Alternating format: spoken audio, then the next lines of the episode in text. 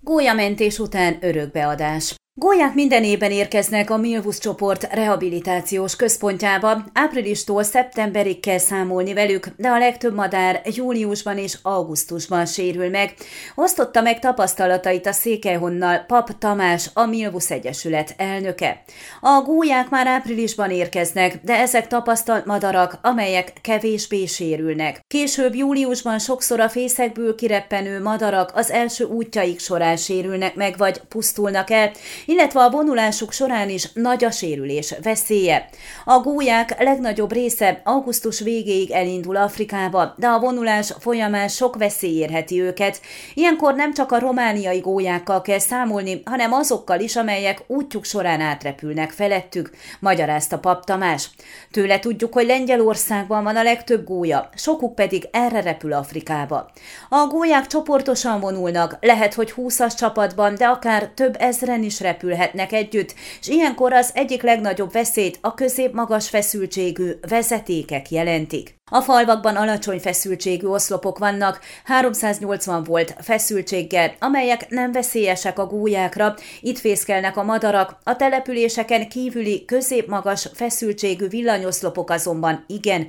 Ezekben 20 ezer volt van, amely jó eséllyel elpusztítja a madarat, vagy igen súlyos sérülést okoz. Vonulás folyamán a gólyacsapatok leszállnak éjszakázni, nem szeretnek a földön pihenni, mert ott ki vannak téve veszélyeknek, de ugyanakkor sűrű erdőkbe sem mennek be. Nagyon szeretik a ligeteket, de ebből egyre kevesebb van. A középfeszültségű oszlopok azonban keresztül szelik a tájat.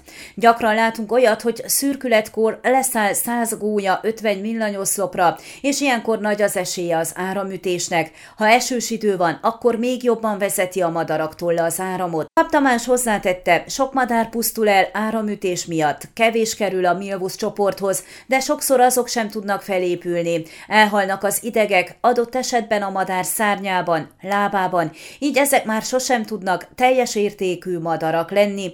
Egy sok ezer kilométeres afrikai útnak csak tökéletes szárnyal tud nekivágni a madár. Az áramütés mellett sokszor szenvednek töréseket, elütheti őket egy autó, vagy neki repülnek a vezetékeknek, sorolta a biológus.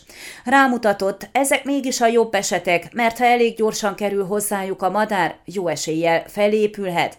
A Vets Wild Egyesület állatorvosa Borka Levente ugyanis szakszerűen műti ezeket.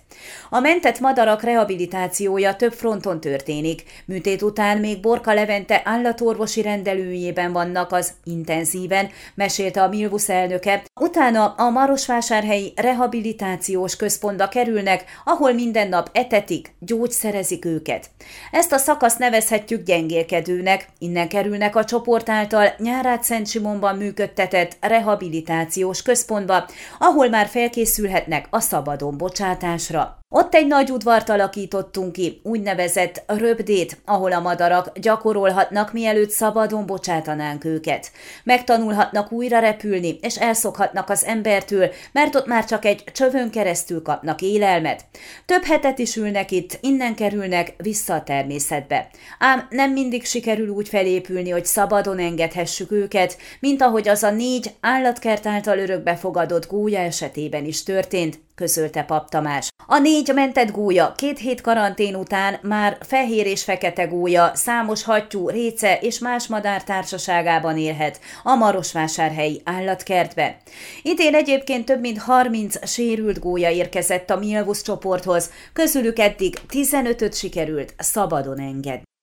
Ön a Székelyhon aktuális podcastjét hallgatta. Amennyiben nem akar lemaradni a régió életéről a jövőben sem, akkor iratkozzon fel a csatornára, vagy keresse podcast műsorainkat a székelyhon.pro portálon.